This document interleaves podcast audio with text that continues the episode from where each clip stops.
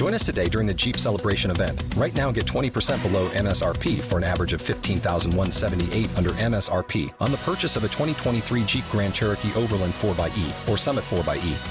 Not compatible with lease offers or with any other consumer incentive offers. 15,178 average based on 20% below average MSRP from all 2023 Grand Cherokee Overland 4xE and Summit 4xE models in dealer stock. Residency restrictions apply. Take retail delivery from dealer stock by 4 1. Jeep is a registered trademark. Oh, oh, oh, O'Reilly! You need parts? O'Reilly Auto Parts has parts. Need them fast? We've got fast. No matter what you need, we have thousands of professional parts people doing their part to make sure you have it. Product availability. Just one part that makes O'Reilly stand apart. The professional parts people. Oh oh,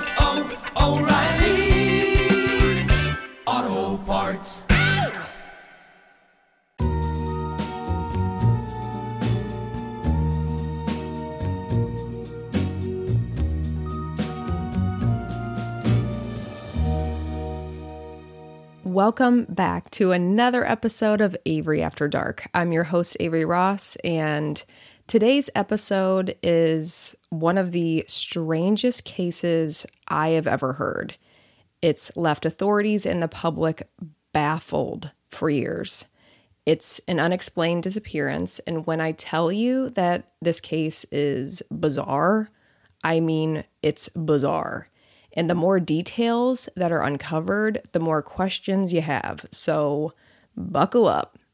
Today's episode is the unexplained disappearance and death of David Glenn Lewis. David Glenn Lewis was a 39 year old attorney living in Amarillo, Texas. He was born and raised in northern Texas, and as a teen, he was the quarterback on the high school football team.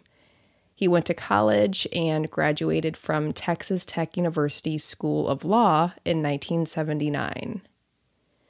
Two years later, he married Karen Garrett, and the two settled in the Amarillo area. Karen was a school teacher, and they had one daughter. So, David was somewhat of a homebody, according to family. He didn't seem too interested in traveling anywhere too far from his home, and he just seemed very content hanging around with his family. And they described him as really kind, generous, very involved in charity, and deeply religious. He was a member of the Chamber of Commerce and United Way. David was also extremely intelligent. He had been elected as a judge. He worked as a prosecutor, private attorney, as well as a instructor at Amarillo College. And he was also an American Bar Association member. So for being 39 years old, David was a very accomplished man. In 1993, he had just recently lost the reelection for his position as judge, as a judge, but remained in private practice as well as continuing to teach night classes at the college. So, to sum it up, David, Karen, and their daughter were a very normal, average family. And that's kind of why what happened next has left people really confused for years. On Thursday, January 28th, 1993, it was like any other day. David went into work at his law practice as he usually did, but around noon, he told his coworkers that he wasn't feeling well and was going to head home. So David left, fueled up his red Ford Explorer, and then went home for the day. He taught his usual night class at night, and that wrapped up around 10 p.m. So that Thursday, his wife Karen and their 10 year old daughter Lauren flew to Dallas for a fun mother daughter shopping trip. Dallas was about 400 miles away from their home, and they would do this from time to time take a little mini trip there to shop and just have a good time. That weekend was also Super Bowl weekend, and David was pretty excited to watch the game, so his family really thought that he'd enjoy the weekend to himself, relaxing and kicking back. The weekend passes, and on the 31st, Karen and their daughter arrived back home to an eerily quiet house. David was nowhere to be found, but it seemed like he had just almost stepped out for a second. There were freshly made sandwiches in the fridge, the TV and video recorder had been set up to record the Super Bowl, and laundry was in the dryer. They also noted that David's wedding ring and watch were on the kitchen counter, and it really did look like he just went out for a bit and would be back soon. There was no signs of a break in or really anything, so Karen wasn't too concerned at first. I think she initially kind of thought that, hey, maybe he ended up stopping by a friend's to watch the Super Bowl. So Karen and their daughter just waited. And they waited. But David never came back home. And from there, it just gets stranger and stranger. So Karen reports David missing on February 1st, and police began investigating. They first checked the home and found that David had set up the TV to record the Super Bowl at around 5:15 p.m. on the 31st. But the recording was never stopped. Karen and their daughter were gone, so investigators really only could rely on witnesses to kind of piece together what David was up to the past few days.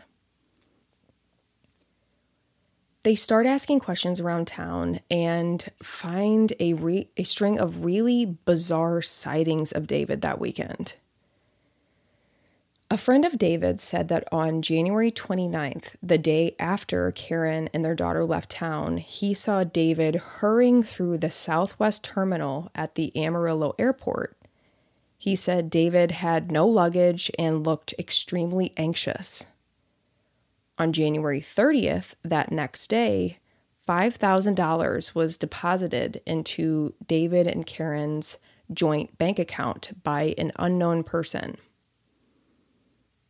On January 31st, the day that Karen and her daughter returned home to find David gone, there were no witnesses that saw him that day.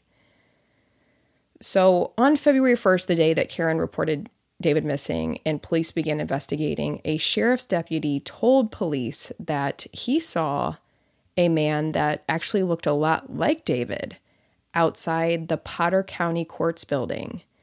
This man was reportedly taking photos of his red Ford Explorer.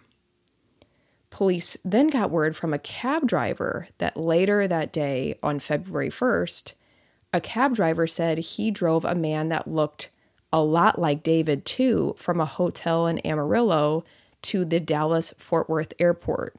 He said that this man seemed very anxious and paid with cash.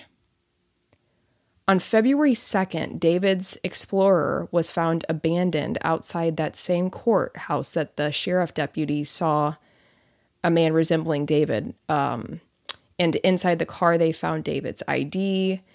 They find cash, credit cards, keys to both his home and car. And police also found that two plane tickets were purchased under the name David Lewis around that weekend. The first plane ticket was for January 31st, and that ticket was Dallas to Amarillo.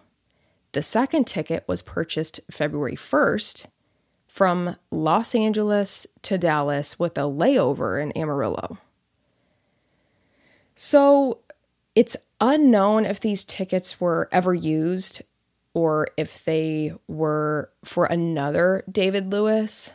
Um, back then, I think they had a, a much different tracking system than we do now in 2022. I don't think that they even tracked if people got on the flight or if they didn't.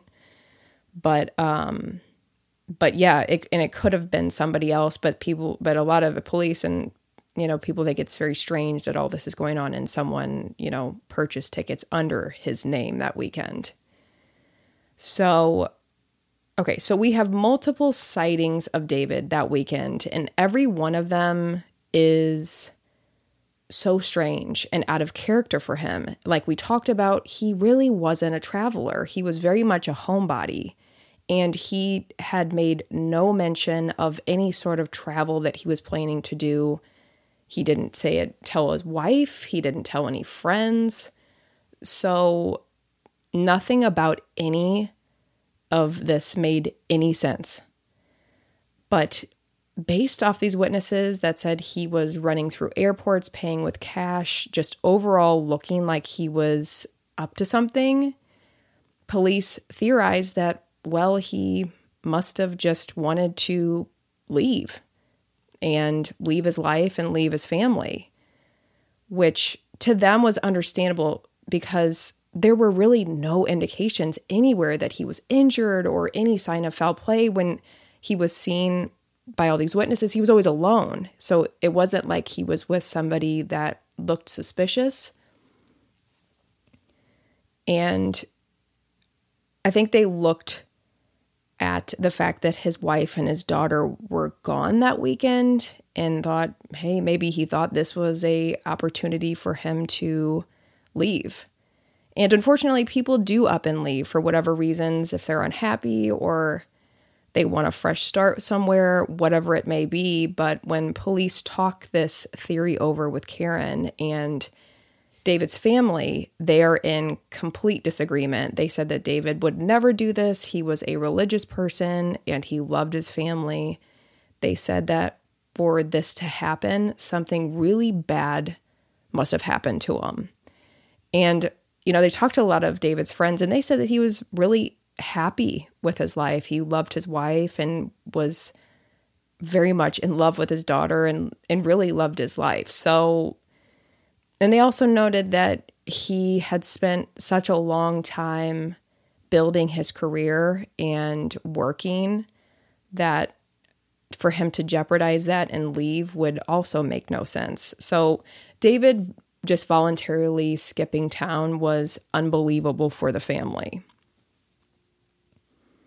Police asked her if David had any enemies or anyone that would want to hurt him. And she said that David had expressed concerns to her over the years about him fearing for his life.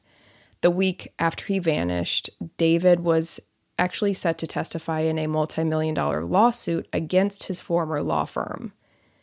The files from that suit were mysteriously gone when police tried to search for them.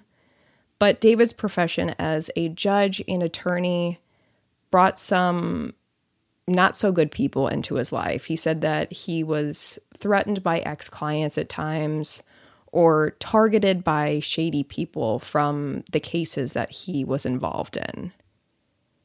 Police continue to look into David and what happened that weekend, but eventually they stopped investigating. They said they didn't have any proof of any foul play and from their perspective, it looked like he voluntarily left. David's family was heartbroken, devastated, and spent years yearning for answers. It wasn't until 2004 in the state of Washington when a detective named Detective Patrick Dieter was going through some of the state's cold cases and was very determined to help solve as many as he could.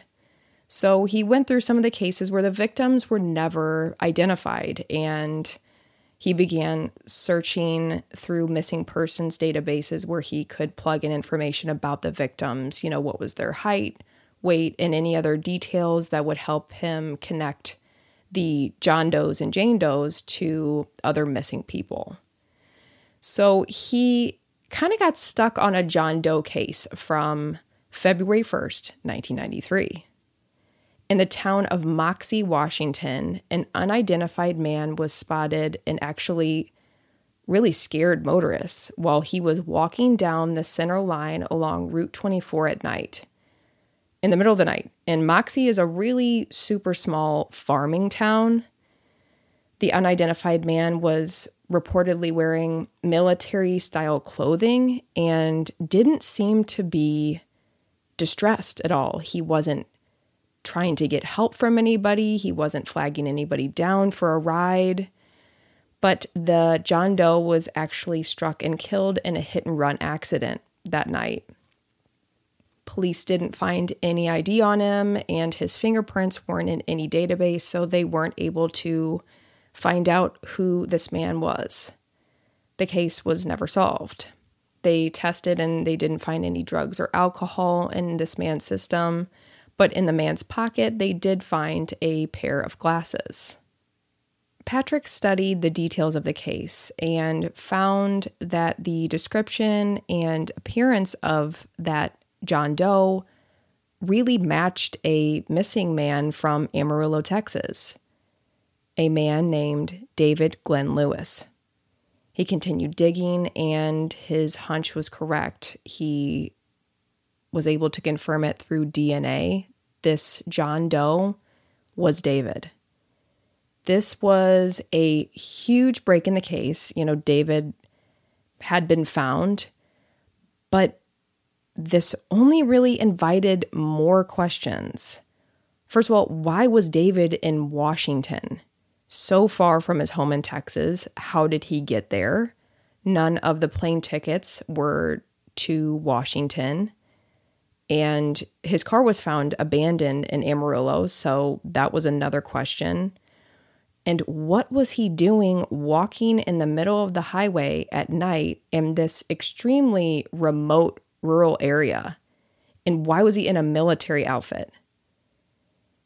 So they go to police, and Karen said that David had no ties to Washington and hadn't even ever been there, actually.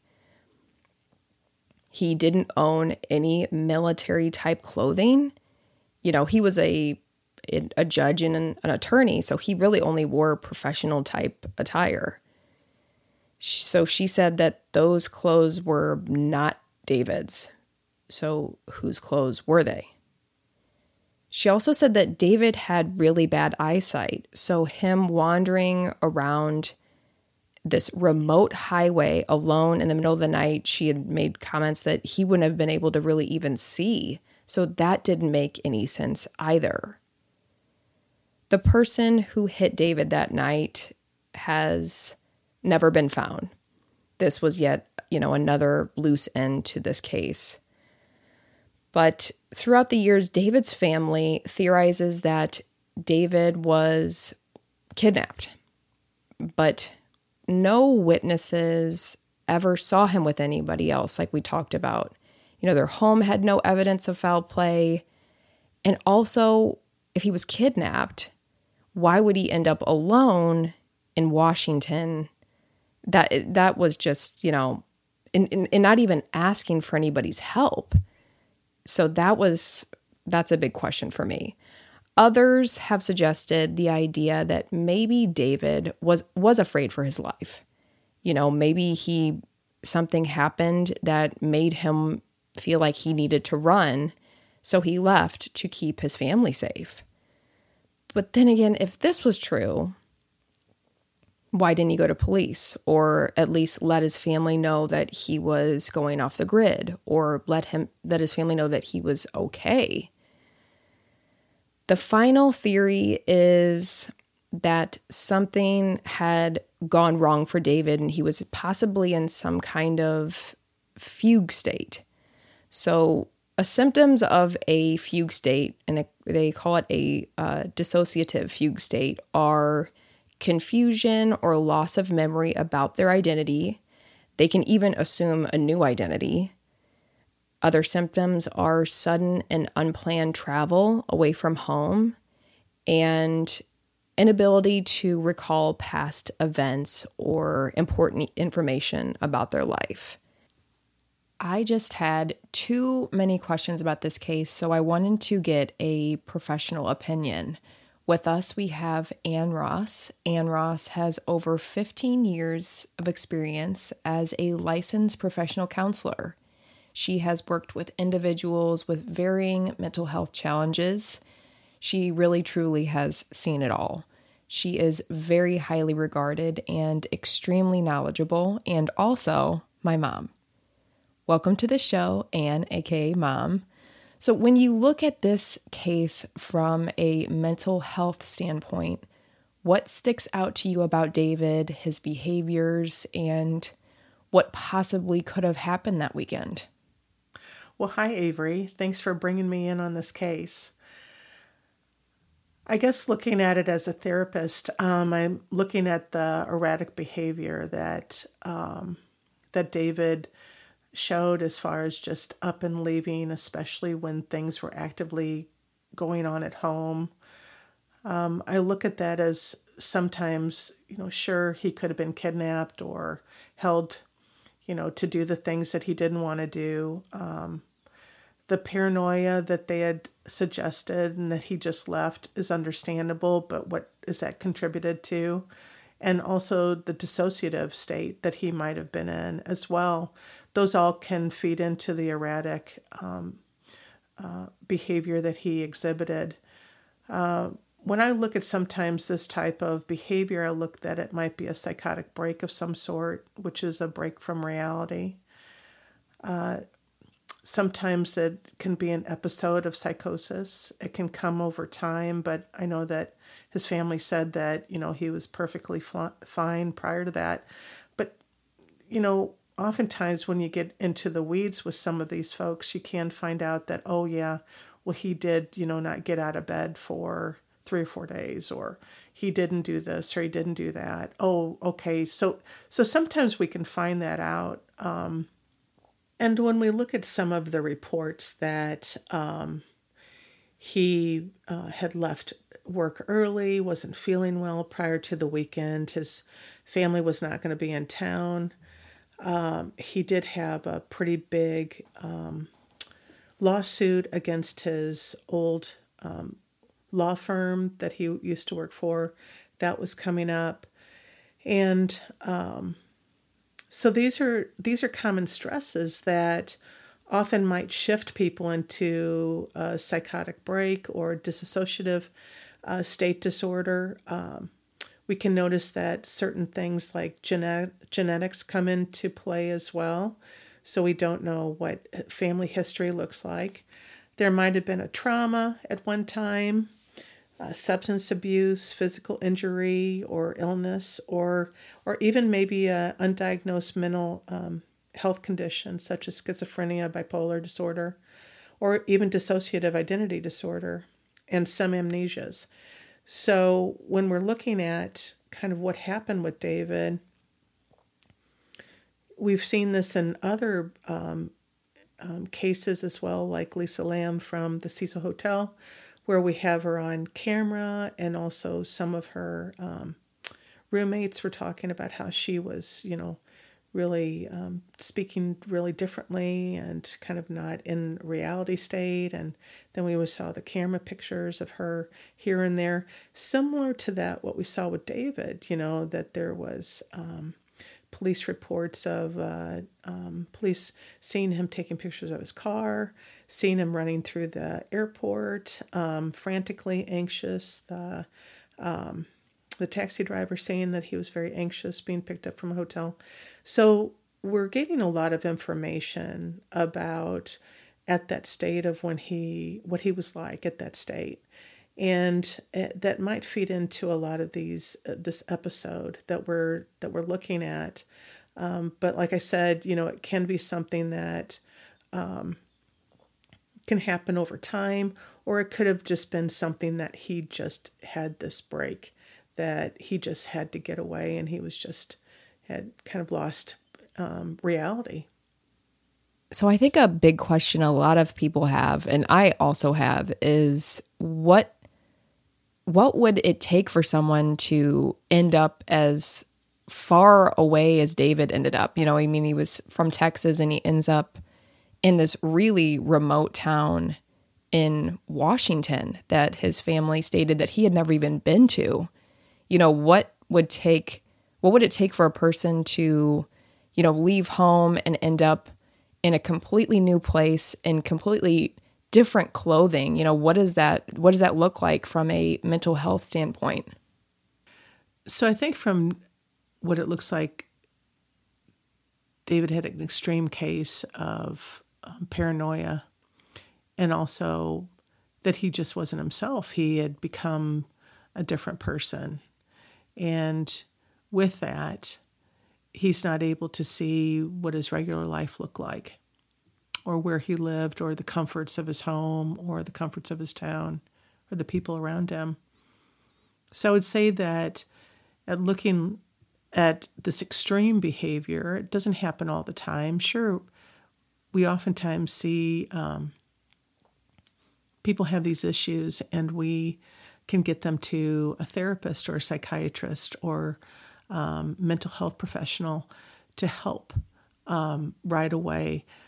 But because he was by himself, because he took extreme measures, um, it, it's like anything. We've got mild cases and we've got severe cases.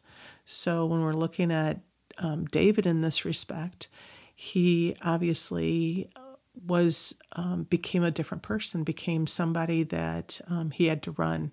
He had to get out of where he was, and and is this because of his um, his line of work? Because judges can sometimes be threatened by their, um, you know, through their cases. Uh, they can also have um, unfavorable clients that are working with them. So we're looking at sometimes people are, are extremely sensitive to their to their uh, industry, whatever they're working in. And this could have been maybe a, a, compilation of many things that have happened with David. That he was a strong individual, but he obviously had so many severe things going on that maybe he couldn't tell anybody, couldn't, didn't want to tell anybody. And it just kind of like hit the fan like you know sometimes this happens and and we can catch it in time that they don't go to this extreme um, but oftentimes we can't because they don't share this information with us or family members. So um, a very sad case very sad case for david and his family. I also want to include that um, oftentimes we see this with uh, those of the male gender because of the fact that he led such a strong um, industry of being a judge, a lawyer, um, a male in the community, um, head of the family. So we have all this going on too. And he may not have been able to feel like he could have reached out to someone, um, to another professional, um, or he may have just been kind of so deeply into the psychosis that this wasn't letting him see that he was eventually going to get to that place of not being able to see reality at all.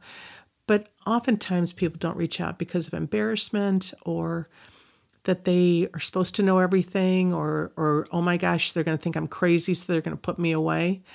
And that's not this is not 1920s where we have asylums like that. We have really great therapeutic modalities now to help people. Um, we help them with trauma, we help them with um, any type of issues that they've got going on, and they're not crazy. Uh, people are not crazy when this stuff happens. There oftentimes is a, a chemical component that is off, and we need to look at that. So you get a team of people that can help. And that can be um, a mental health therapist, it can be uh, a doctor, it can be a homeopathic doctor, it can be um, religious leader, priest, um, uh, uh, minister. It, eh, there's so many so many people around that can help um, that I think David was maybe not able to reach out to because of his standing in the community, and that if he did go and get help, he may not be able to practice law. Maybe that was a paranoia, or that there was something going on that he maybe that's why he was not reelected as a judge because maybe he thought people knew something. So it becomes a tangled web, doesn't it? That he sometimes can't get out of. And so now this is bringing on the anxiety and, and maybe the bouts of depression as well so, that we have seen from his reports. I thank Ann, aka Mom, for coming on to the podcast. You uh, really gave some really helpful insight. And I think we can take something from David's case. You know, if you are feeling overwhelmed or just feeling like something isn't right, it's more than okay to ask for help. You know, no matter who you are, no matter what your role is, no matter what your career or profession is, it's okay to share what's going on with you. That doesn't make you any weaker. If anything, it makes you stronger. And for family members, make it a conversation in your house and check in with each other. You know, check in with your friends and make it a safe space to share. Because in David's case, you know, he left a daughter that he, you know, never got to see her grow up and she never got to grow up with her dad. And, you know, that's a real shame. And um, I'm sure that she's still grieving to this day. So I think it's so important to make it a point to check in with your loved ones, you know, and, you know, try not to be judgmental, try not to make light of what they're going through. A lot of times people just need someone to listen. You know, that goes such a long way to just listen. You don't have to have the answers, but just to hear people out and and make those those steps for people that maybe won't make those steps for themselves, you know, set up an appointment with someone for them to talk to and you know because like Ann my mom talked about a lot of times some people will not go get help. They feel they feel that it is you know an embarrassing thing or they don't want to admit that that's the the place that they're in. And it's not embarrassing. You know it's just being a human it's just being in life and dealing with life it's hard you know, it's it's not an easy it's not an easy thing. So just you know, make it a point to check in with your friends and family every now and then and and that that that really goes a long way. You know, there's still a lot of questions in this case, but you know, thanks to detective Patrick, at least his uh David's family was able to get a bit of closure and uh, bring David home. I'm sure that must have been a relief after wondering every day for that 10 years. But um, as always, make sure you are keeping up with Avery After Dark on TikTok and on YouTube. I appreciate you all so much, and I will see you next episode. Take care of yourself, guys.